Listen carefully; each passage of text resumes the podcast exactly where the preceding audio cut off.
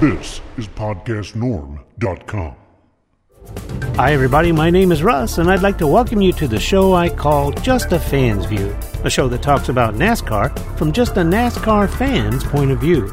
Grab yourself a cold drink and sit back in your seat because I'm not afraid to express my opinion. In fact, it's one of the things I do best. Today's show is Who Will Make the Cut After the Roval from a NASCAR fan's view. Well, it's that time again. You know, the time when four drivers will be eliminated from moving on to the round of eight. Yeah, you know the Roval is an elimination race, and the pressure is on more than just the four that are already below the cut line. Denny Hamlin is the only one at the moment that really has very little pressure on him, but the rest of the 12 may have to do more than worry. With the points as close as they are, having a bad race at the Roval just about guarantees a driver will feel the pressure to perform from the first to the last lap. With all that going on, it is just about a guarantee that anything can and probably will happen, especially the unexpected. when I look at the Roval, I think of how the playoffs have not been good for Kyle Larson.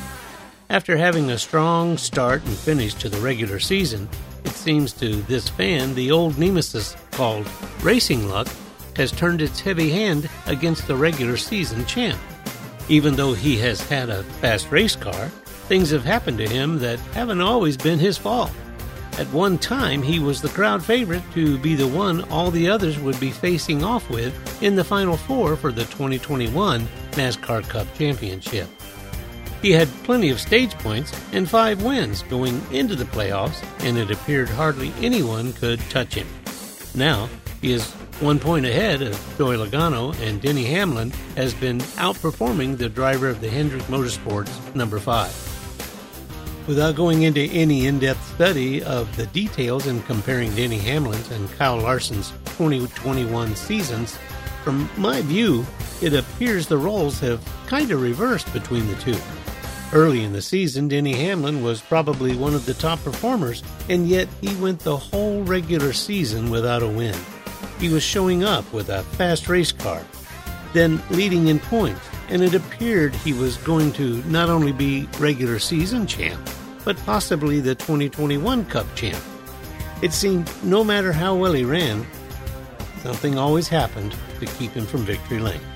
Then Kyle Larson began to take control of the season and had multiple wins, closed the points gap, and ended up as the regular season champ, beating out Denny at the end of the regular season. Now that the playoffs have started, Kyle Larson and Denny Hamlin show up to the races and often are considered to be the ones to beat. The difference being, Denny has won the opening race of the round of 16 and the round of 12 and definitely will be moving on to the round of eight, while Kyle seems to be struggling, has watched his huge points lead diminish, and I can't believe I'm saying this, could miss moving on to the round of eight. of course, that would be difficult indeed, but a bad day at the Roval could keep the top performer of the season from making it to the next round and possibly even the final four. As shocking as that may sound, it has to be considered judging from the happenings of the last two weeks.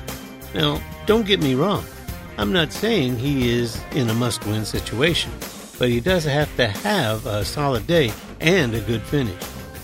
When it comes to those that are in a must win situation to advance, both William Byron and Alex Bowman check all the boxes. Since only one of them can win, one of them is definitely not going to make it to the next round.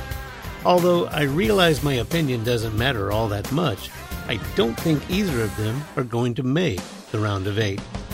From this fan's view, Christopher Bell would definitely be a long shot dark horse to win. I'm not saying he can't or won't win. I'm just saying he is not at the top of my list as possible winners this weekend at the Roval. The real place of contention is between three drivers, namely Kevin Harvick, Kyle Busch, and Chase Elliott. Since Kyle and Chase are tied at the moment, and Harvick trails by nine points, just about anything can happen if any one or all three have problems and a bad finish.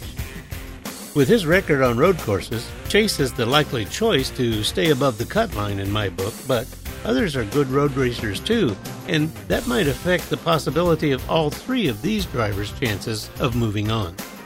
Unfortunately, with the way things stand right now, I believe this will be one of the most intense, pressure packed, and emotionally charged races of the season, and definitely what the playoffs are all about. There is no room for mistakes by any of the teams or drivers, especially those on the bubble. Of course, as I mentioned earlier, Denny Hamlin has it made and probably won't feel any pressure except the pressure he puts on himself to win at the Roval on Sunday afternoon. As for the rest of them, they have to be aggressive. They have to be tough should trying circumstances arise, and obviously, they have to run to win. If that doesn't make for an afternoon of intense racing drama, I don't know what will. hey, this is Russ, and that's my view, and I'll see you next time, right here at NASCAR Fans View, for just a fan's view of NASCAR racing. That's the show for today, and I'm really glad you took the time to be here. It is my hope that you enjoyed this time and that you will tell a friend where to find this show. Just a Fan's View is a production of, and all views expressed are strictly the opinion of Rusty Norman, Podcast Norm Productions, and PodcastNorm.com. Thanks for being here, and until next time, have a great week.